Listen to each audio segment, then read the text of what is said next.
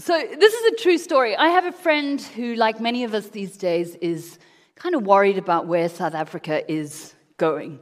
And as a result, she avoids all news at all costs, right? But what she does do a few times a week, a week is she logs onto Twitter to check the Twitter account specifically of Cape Town's mayor, Geordin Hill-Lewis.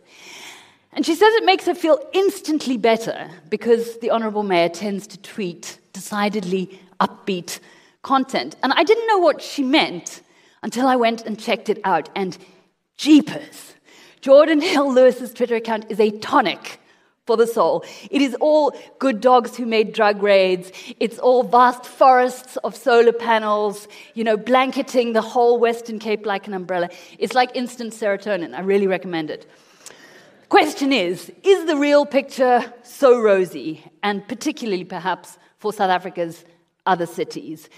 Joining Geordin Hill-Lewis on the stage for our first panel on South Africa's burning energy problem are Farai Chireshe, who's an energy analyst from WWF, Dr. Crispian Olver, a man with a massive job as the executive director of the Presidential Climate Commission, and Heather Sonn, the managing director of Gamiro Investments. And they are hosted on stage by current and future legends of South African journalism, Ferial Haffajee and Victoria O'Regan.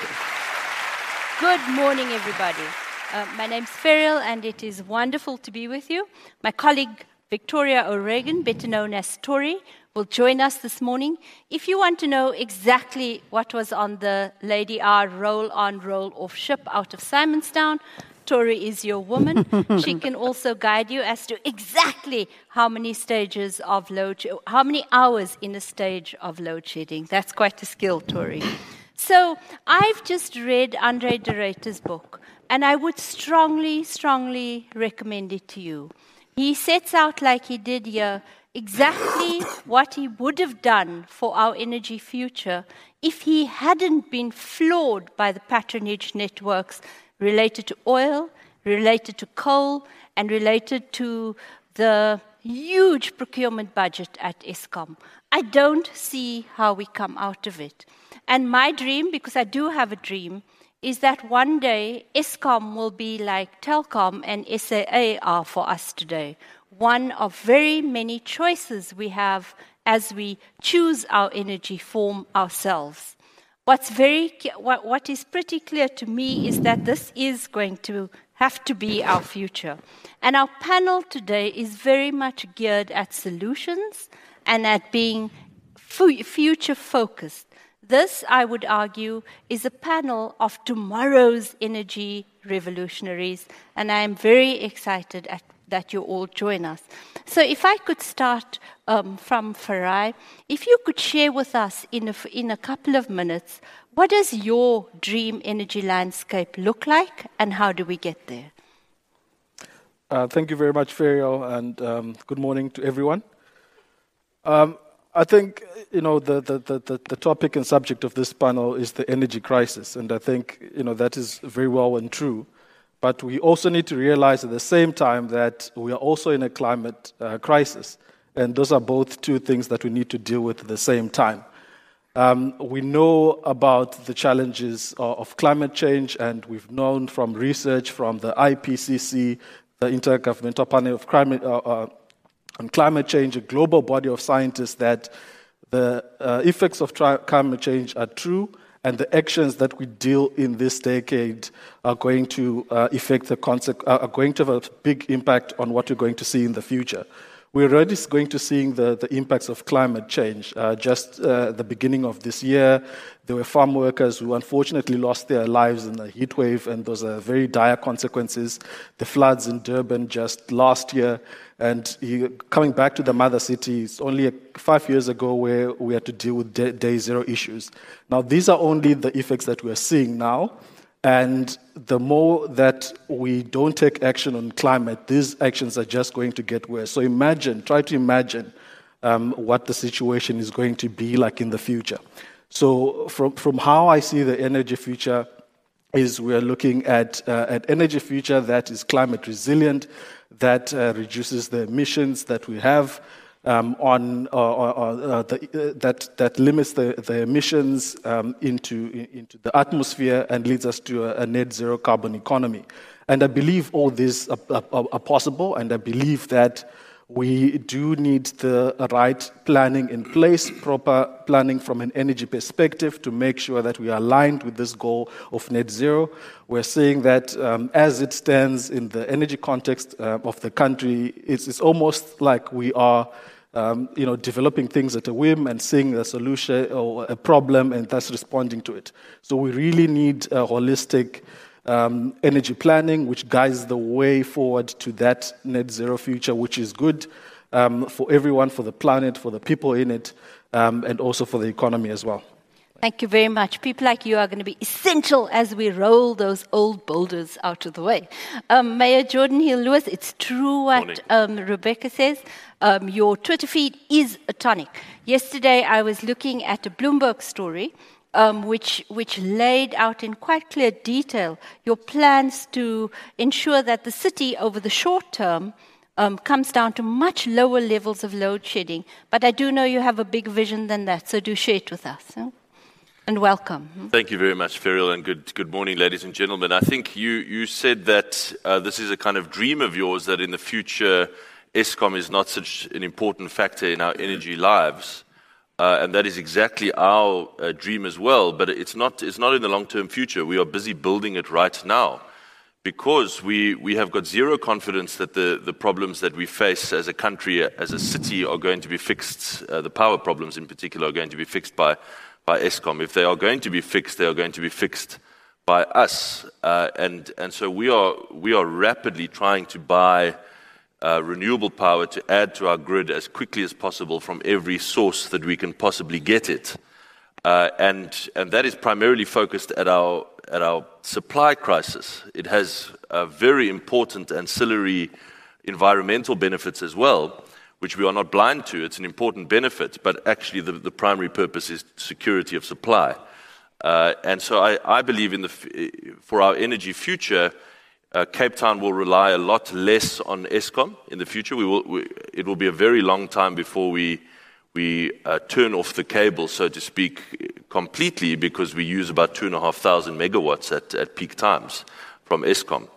Uh, but if we can reduce our reliance on Eskom significantly over the years ahead, we can have security of supply and we can have a much more beneficial supply mix for the, uh, for the environment as well. In your term, give us some, some dates? Oh, absolutely. We, we've said, we've, no, I'm, I'm very happy to.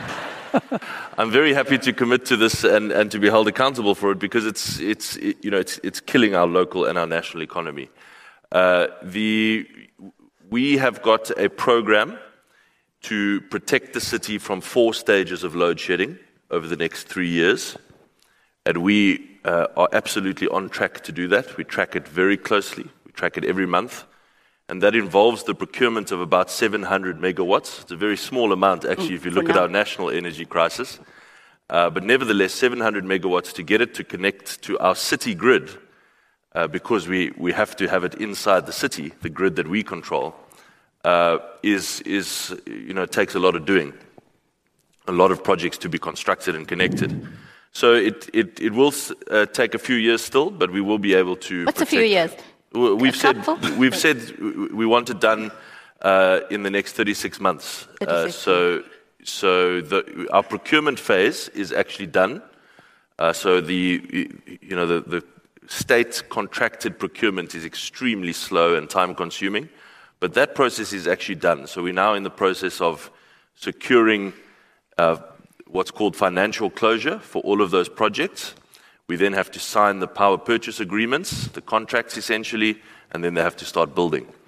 Uh, and so, as those projects one by one tick onto our grid, uh, it's, it's not going to be like flicking a switch overnight, but each project that adds to our grid uh, will slowly move us through the stages of load shedding protection until we can uh, protect against four stages of load shedding. Up until this year, Stage 4 load shedding accounted for 97% of all load shedding. Recently, we've had stages above that. But we, we think uh, you know, we can get to stage 4 protection, and then rapidly move beyond that as we add more programs to the Stage grid. six makes your, your job harder, I know, but we'll come to more of that. Thank you very much. Thank you. So, my bestie Heather over here, um, director of Gamiro Investments, and also the past chair of the Renewables Master Plan. Every time I chat to Heather, I get happy. She spends a lot of her time in the Northern Cape. Tell us about some of what you're seeing that's coming quite quickly, and welcome. Yeah. Um, so, as far as I think about what makes me excited about the future, is the democratization of power and how we find our individual power within our democracy to make a difference. So I think that South Africa is on a trajectory. We've been through our political processes, and now we are in the process of finding our individual agency. and I, I really think, I mean, you have to, I think within a democracy, you have to look at the smallest unit of a democracy, and that's the individual, that's the citizen. So the site of change has to be there. And I think wherever we find ourselves, whether we're individual citizens, whether we're people in leadership positions, or whether we're mayors, we have to consider what it is that our pur- what is our purpose, what do we value, and what is our contribution. So I think in terms of looking at this devolution, I think uh, currently people talk about a failed state, and so many definitions have been bandied about. But I think the the important thing is to say, as in nature, and I'm so excited that we have a whole day to, on the earth, and I must commend Maverick for that. But in nature, there are periods of chaos, and in that period of chaos, there's an opportunity for reordering. And I think what we have now is an opportunity to figure what each and every one of our roles is in reordering. What I see in the future and what I see happening is that individual energy generation in households is occurring.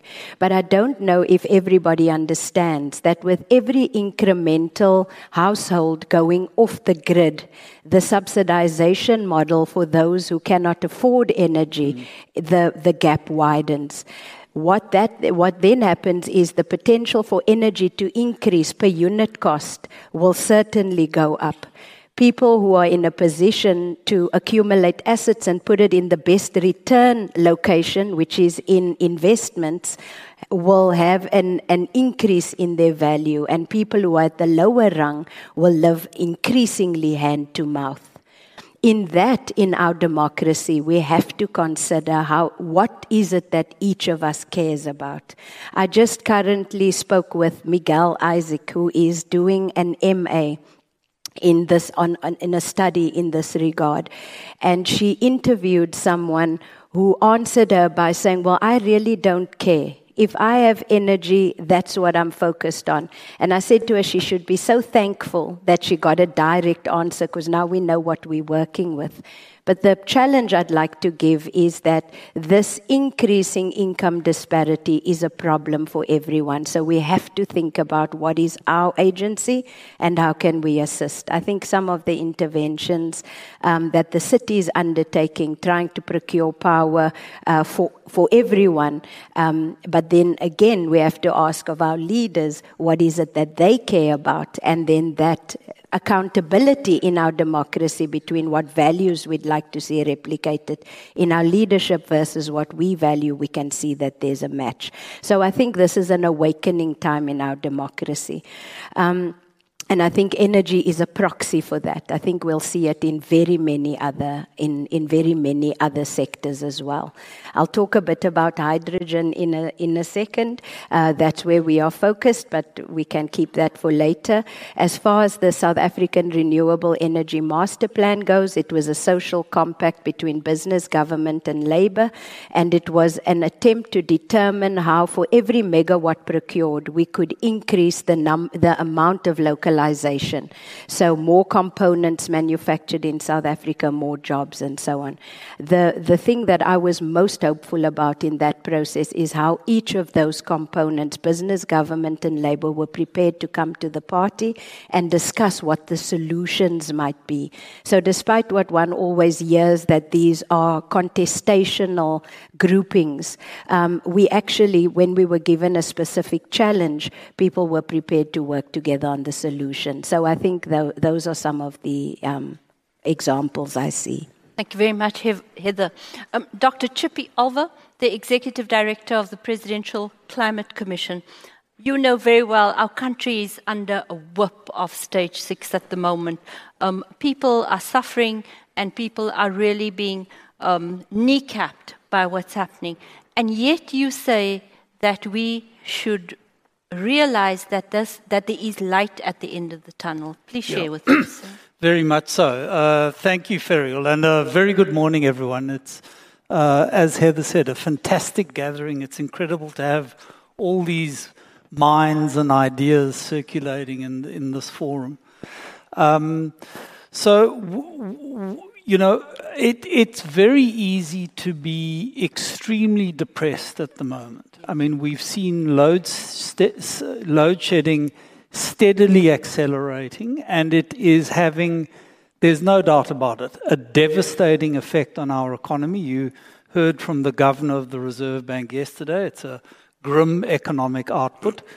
And uh, this effect is having an absolutely uh, devastating effect on poor people and, and people's jobs and livelihoods. Um, but behind the scenes, there's a lot that's happening, um, and that's already baked into the system. And probably the single biggest reform was the lifting of the cap on embedded generation. And I know it sounds a little bit of a technical sort of reform to applaud, but it essentially allows any private company or municipality to generate as much power as they want to. There's, you know, it used to be a 10 megawatt cap, then it got lifted to 100 megawatts. Now there's no cap at all. Um, so your only constraints are the other regulatory constraints, the EIAs, getting grid access, getting the budget quotes from Eskom, registering your project with NERSA. And what this reform has done, uh, you can see in the numbers that are being registered with NERSA. So, in the last quarter, uh, so the first quarter of this year, um, uh, there were 2,400 megawatts registered with NERSA. The whole of last year, there was 1,600 megawatts. The year before that, it was in the low, it was like 150 megawatts. So we're, you know, you're seeing this hockey stick exponential acceleration in the number of, of, of new generation, mostly renewable energy projects coming through the system. Um, the one big constraint we have is that, you know, in parts of the country, Northern Cape, Western Cape, the grid is actually maxed. So it's very difficult to put new energy projects on the grid there. But you've got other parts of the country with considerable available grid capacity. So that includes Mpumalanga, KZN, Gauteng, Limpopo, Northwest. Um, and what's happening now is a lot of projects are developing in those areas and hooking into the grid. So, for instance, in Mpumalanga, there is 3,500 megawatts of major wind farm projects being driven by companies like Seriti Green, Enertrag, Earth and Wire. Uh, I was speaking to Mike Mulcahy from Green Cape earlier. He was rolling out the stats. I mean, it's, it's really exciting stuff that's in the pipeline. So, you know, this, this transition is underway. Um, it's happening globally. Uh, you heard the announcement from the International Energy Association a few days ago. I mean, investment in clean energy and the, the new energy economy has now, is now one 1.7 times higher than the investment going into old energy, fossil fuel economy. We're basically putting a billion dollars a day as the world into the new energy economy. It's a massive level of investment. And it's good, you know, it's good, it's good for climate, it's good, it's good for the economy, it's also good for jobs. So we've just, in fact, last year we passed the 50% mark in terms of employment. There are more people now working in the new energy economy than they're working in that in South. Africa in the world? No, globally. Globally. Globally. Uh, uh, we're, we're a little bit behind, but you know, make no mistake, this is, this is a global transition of the order of the Industrial Revolution. Thinking that we will somehow be able to keep our finger in the dike and stop the transition, uh, you're not understanding the nature of what's going on. Correct. There, you know, there are profound technological and financial and social changes underway that we are going to be swept along with. What when Um, you got some powerful fingers in the dike? It doesn't matter. It doesn't matter. It doesn't matter. It- the revolution continues. huh?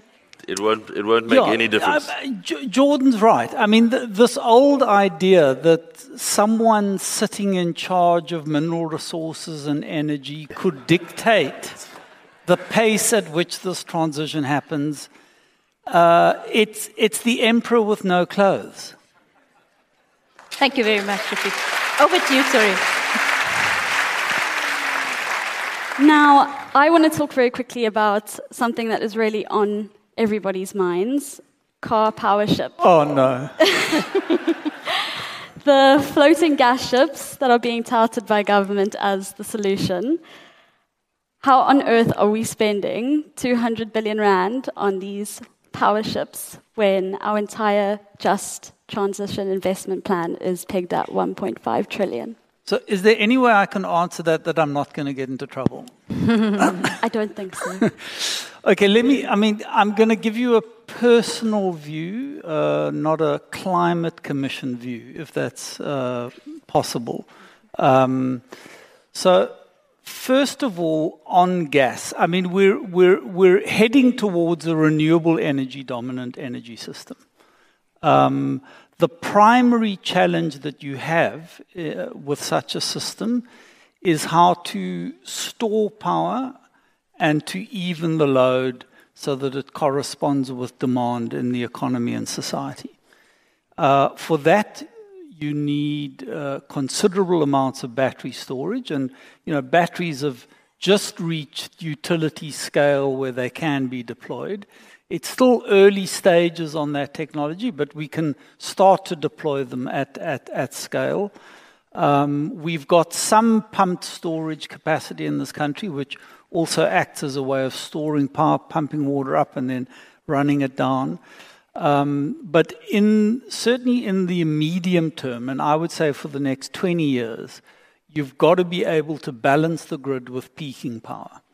And the most classic example of peaking power is gas fired peakers. Uh, uh, or, like we've got in South Africa, we've got two diesel peakers. Um, uh, that's a little bit more polluting than gas. So I know a lot of the environmentalists are like dead opposed to any fossil fuels at all. I have to say, frankly, from a personal point of view, we need some gas in the system in the medium term. That's going to allow us to scale up renewables much more than we can in the future. The question is what form that should take. Now, typically, power ships uh, are going to be more expensive than fixed land based assets, where you can amortize the cost of that asset over the full lifespan of, the asset. So, would, you would use power ships. Uh, uh, potentially, I mean, I'm, I'm not opposed to power ships as a technology, but I think their role and place would be as an urgent, immediate emergency measure to fill a gap for a couple of years. The idea of entering into a 10 or 20 year contract to purchase power from a power ship, I think, is ill conceived. And you know, I can't comment.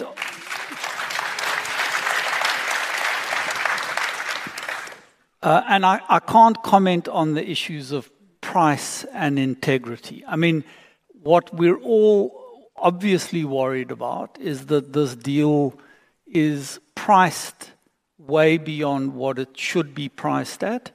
And we're worried about corruption. We're, you know, there, there are hygiene issues that we're clearly keeping our eye on. Farai, let's talk about those hygiene issues in Karpowerships. So I want to ask a question. When I've traveled to Turkey, I see so much solar um, from the mayor as well.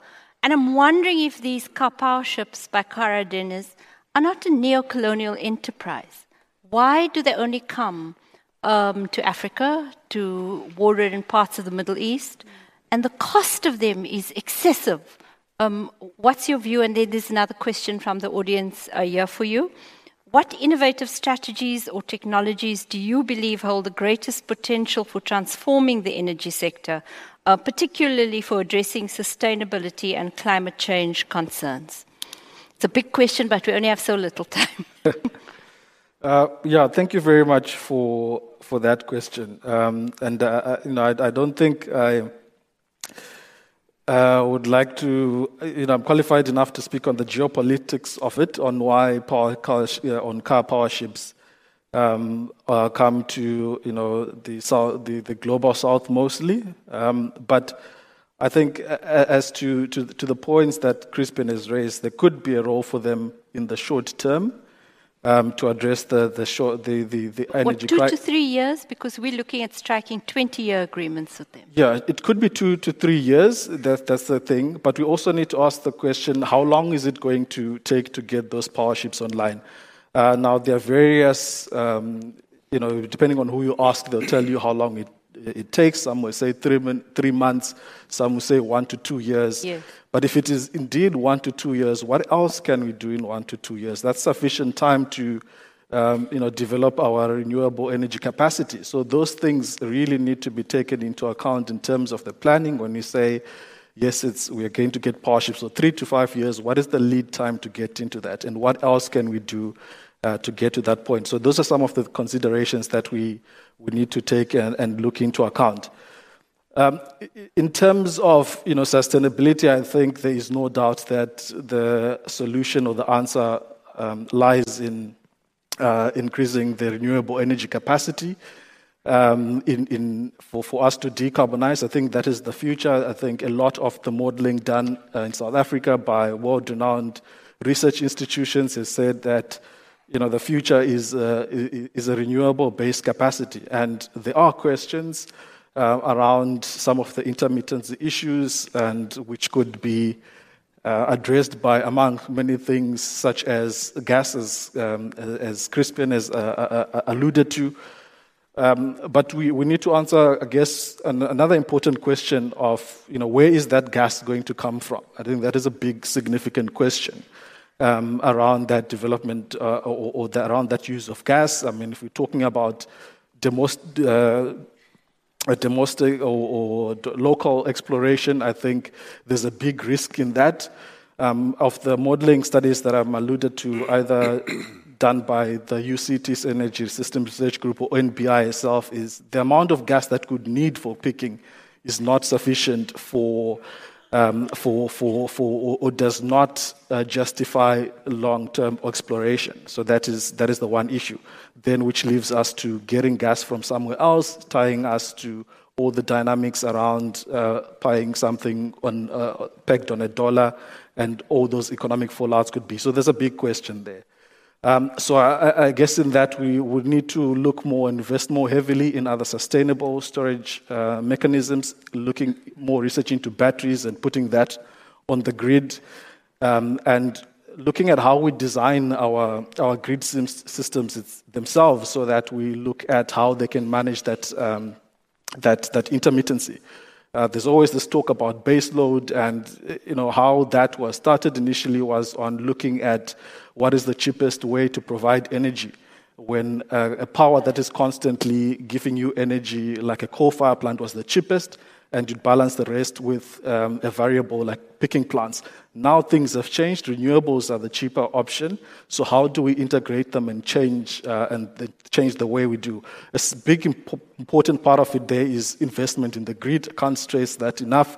Uh, it's really important to, to strengthen that grid so that we get more renewables um, onto the system, and also looking at how do we um, spread the geographic distribution.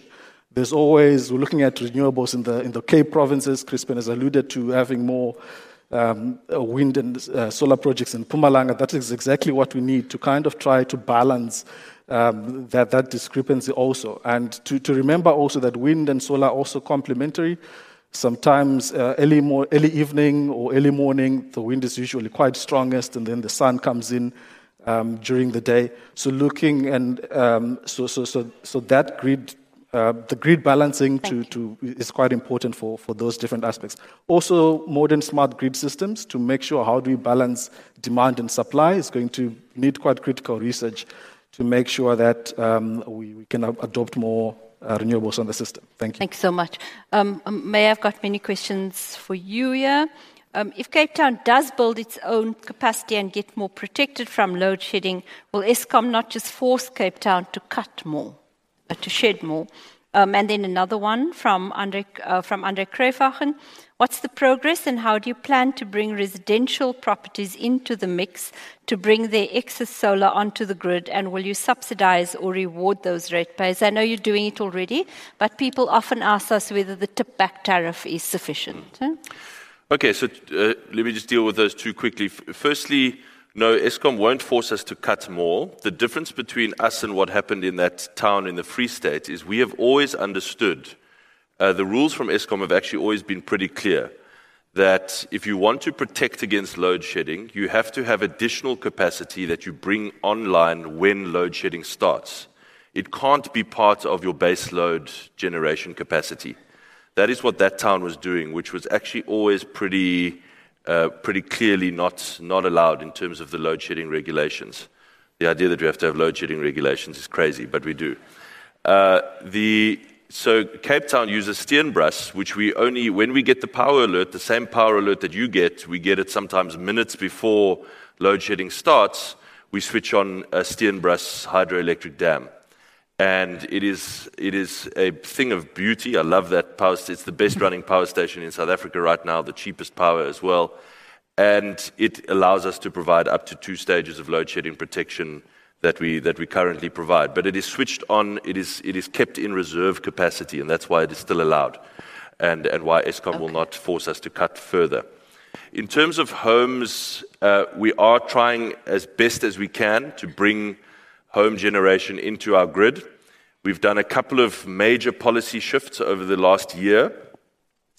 Cape Town has actually always paid a, a feed in tariff since 2014. We, we were the first city to do so. That feed-in tariff has never been raised since 2014 until this year.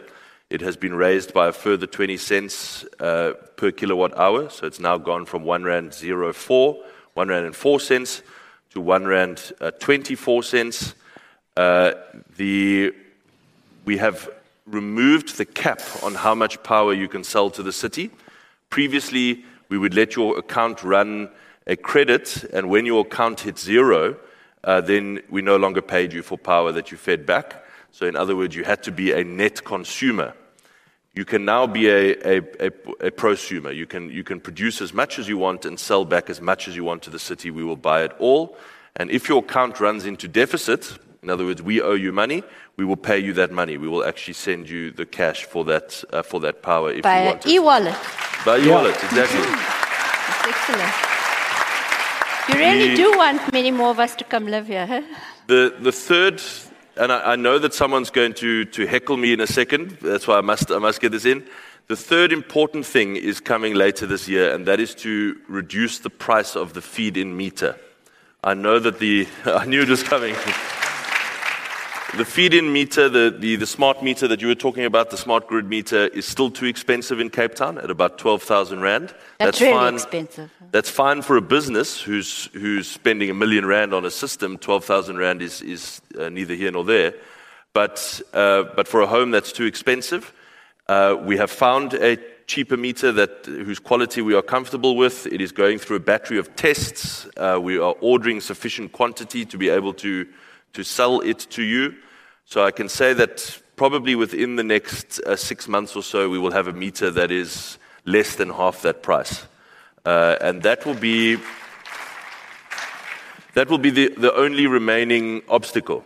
Uh, uh, some people say that it's, it's still too difficult to register our system. Uh, so we are working on simplifying the registration system, but that's an, that's an admin obstacle. All of the technical and financial obstacles will be, or either have already been, or, or soon will be removed. Thank you very much. So, useful fact Vietnam, which really I think is, should be our poster country, um, they doubled the feed-in tariff um, from what was the, the version of the Eskom tariff, and I think that you saw benefits there to that country, shifted its load shedding as it had um, to energy surplus over, I think, two to three years. I still want to study that closely, and maybe someone on the panel can help us. Tori, had a question for Heather? Yes. Heather, um, I wanted to talk quickly about green hydrogen. Mm-hmm. So, South Africa's Just Energy Transition Investment Plan focuses on decarbonizing and developing three key sectors, and that is electricity, um, electric cars and um, investing in green hydrogen. So, how can we use green hydrogen? Why is it necessary for us to include it in our energy mix? And why is it important that we can, what benefits can we get from exporting it? Okay, so um, the benefits to South Africa in the first instance is a little ways off um, because it's a new technology that's being developed. Um, essentially, what it is, it is a way of, through an electrolysis process, splitting the water molecule into pure water and into hydrogen. And the process, the energy used to do that electrolysis process, it what, is what gives it its color.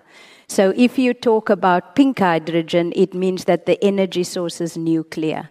If you talk about um, uh, blue hydrogen, it's usually using some form of carbon capture where natural gas is the, is the feedstock.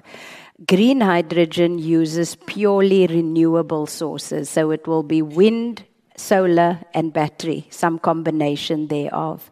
Um, currently, to start, like every so when you when you combine that with nitrogen, you get hydrogen in its stable form, which is ammonia, and ammonia can be transported safely around the world. Um, South Africa is at an advantage because it's got three basic needs wind, uh, solar, and land. So um, it's become uh, the the driving force behind hydrogen is massive demand because Europe, in terms of trying to meet its net uh, zero carbon uh, objectives has realized and come to the conclusion that it cannot get there without converting to hydrogen as an energy vector.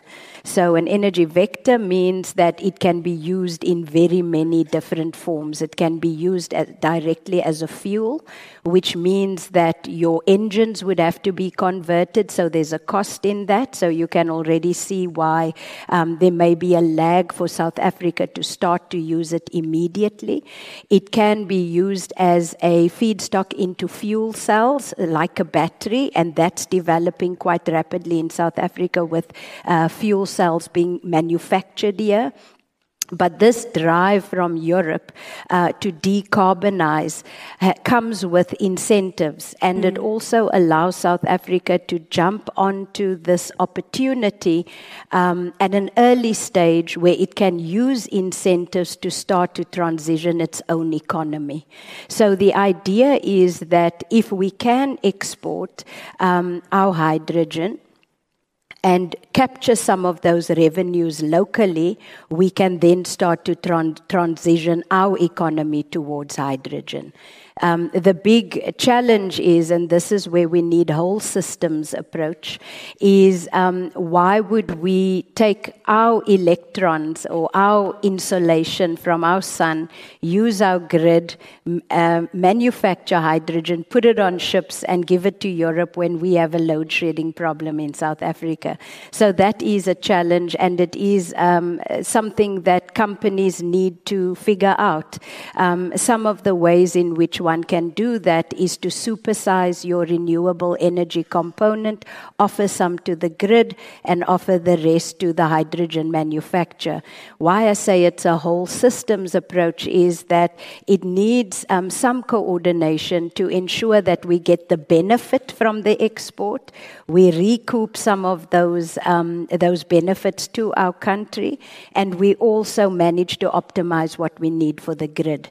Um, I, I, think another constraint is grid capacity, and I think we, we need to coordinate our efforts so that as grid capacity develops, um, we can start to also bring more of our renewable energy into the country because there's the capacity to absorb it.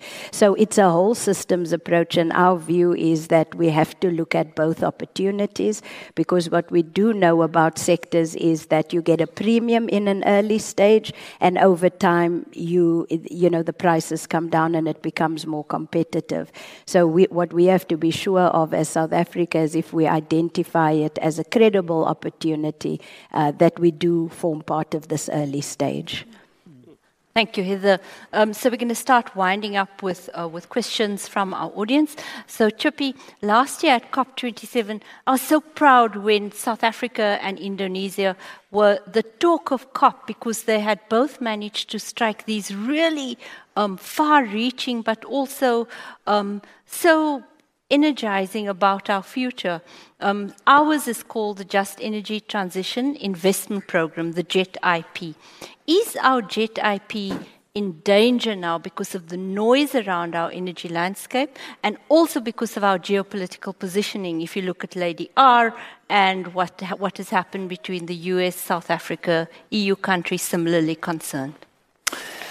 Yeah, so you know, uh, we we were, uh, uh, you know, we we broke boundaries by uh, putting our jet IP on the table, uh, and there was that announcement at COP26, the the political declaration, um, and then we spent uh, most of the year as a country putting this investment plan together, um, and that's what we took to COP27.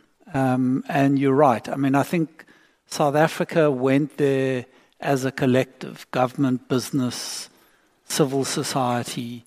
We were all standing behind this very ambitious investment plan. Um, but we're not the only country in the world. Um, uh, and there's a crop of similarly constructed economies. So, uh, middle, middle to lower income countries that are very fossil fuel dependent. And, you know, Nigeria, Indonesia, Vietnam, we're all of a sort of similar generation of countries. And what the G7 countries have been doing is starting a program of developing investment plans for all of those. So it's now a much more competitive market. Uh, we are, you know, we, we are fooling ourselves if we think we're just going to stay the darlings of the world um, and uh, you know other countries are, are moving in and taking up the space. So it, it's certainly not helpful where we in where, where we have different ministers and actors sending out different messages. And uh, you know the the problem we have at the moment is is one of coherence. You know, government is not coming across in a consistent way on the jet IP, and it's it's now a, a dog show. I mean, anyone can you know stand up tomorrow and express their view and say we're holding back this transition. Coal is lovely. We're going to stay here forever. Um, uh, and you know, our development partners are very confused. Are they uh, confused? Are they sitting on their money? Well, no. I mean, I, I think we're some way away from them actually saying we're not putting the money on the table. Um, but, you, you know, there's only so long that you can play uh, the game in this way. And we, you know, we, we stand at risk of other countries assuming a more prominent leadership role and uh, us getting downscaled in terms of the uh, funds that are on the table. I do want to say, I mean, uh, if you look at the uh, total investment plan, so the investment plan is one and a half trillion uh, up to 2030. With the rand at 20, it's probably a little more, almost at 20. I Yeah. shouldn't say. Now two and, trillion. And and the IPG offer is only you know uh, a portion of that. So it's the it's eight billion dollars, um, uh, hundred billion rands. Um, uh, and the bulk of the investment plan is going to come from commercial, private sector investment, and from the state. You know, putting public sector money into this. So, uh, the, you know, what happens to the IPG is not everything, but it obviously is a very important part of it because it puts this bullet of grant money and very concessional funds on the table that al- allow us to structure very creatively a whole lot of projects, mm. including the sort of stuff that Heather's driving on, on hydrogen and the stuff that Geordin's doing in the city of Cape Town. And I do just want to applaud these two people. I mean, we're, they're breaking the mold, they're getting real stuff moving, and it's very important. I mean, particularly at a metro and local government level, that we start to, you know, um, the local government energy model, you know, based on simply selling power uh, to a set of customers, is shifting very radically. I mean, municipalities are now becoming purchasers of power. They wheel power across the grid. They've got to work out how to make that an economically viable option. Um, and we need, you know, these best practice case studies to emerge, which hopefully we can then start to roll out to the rest of the country. Thank you very much. Farai, you. Thank you, Chippy. Big question, and you have about a minute to answer it. Why are we even dabbling in nuclear from, from a, a, somebody watching? Uh, well, I, I was looking at the, uh, you know, the description of the pa- uh, this panel, and it was saying um, South Africa's energy problems and the nimble move towards nuclear. Um, there's nothing nimble about nuclear, you know. so it was kind of very interesting to, to, to, to see that because I I don't think we should be looking at it, uh, especially new nuclear. It's very expensive. It takes a long time to get on the grid, um, seven, 15 years. So we don't have that time um, to move uh, to, to, to, to, to, solve our energy crisis or load shedding issues. So we shouldn't really go there. That's what I can say. Thank you very much. The same question for Heather and for the mayor. Heather, um, uh, Charlie Quint asks, what can individual people do to mitigate the growing income gap?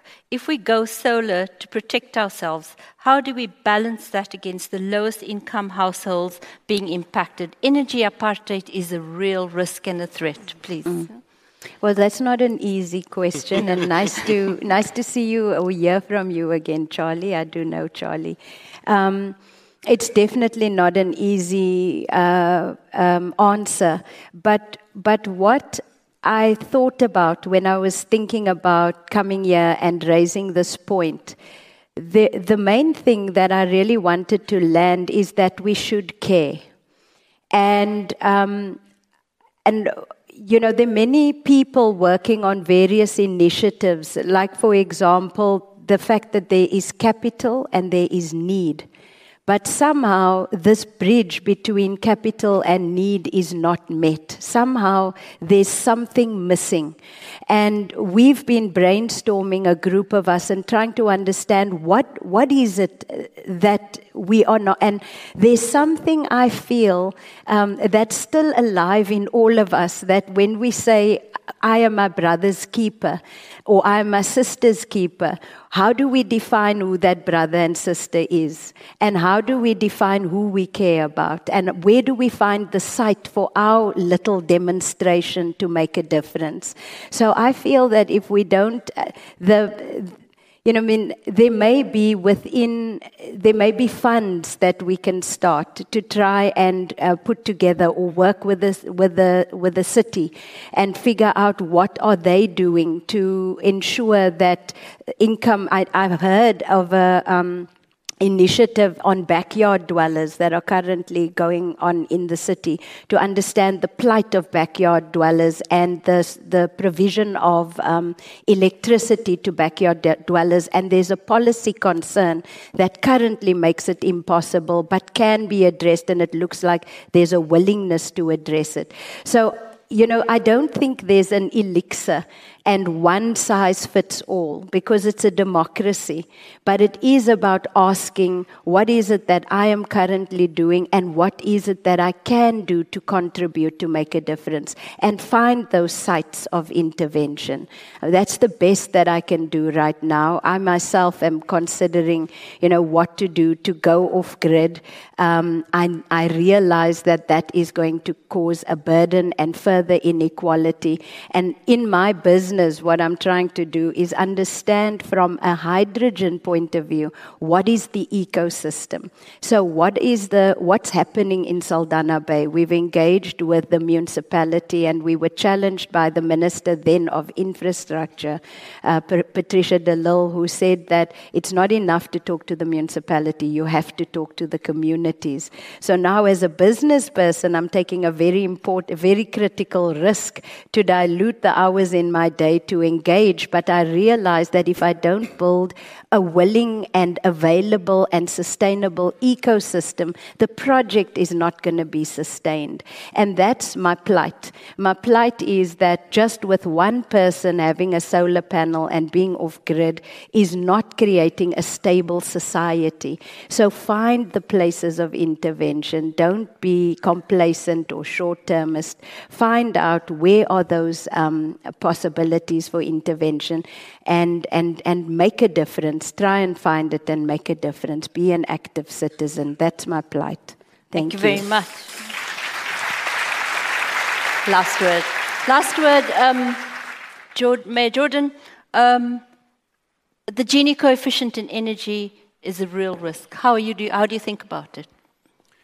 So, of course, I, I, I, agree with what Heather has said, uh, and, and, Heather's a remarkable business person and understands the economics very well. But I, I would just like to add a slightly different perspective. If you look at the price of, excuse me, if you look at Eskom energy prices right now, they're sky high.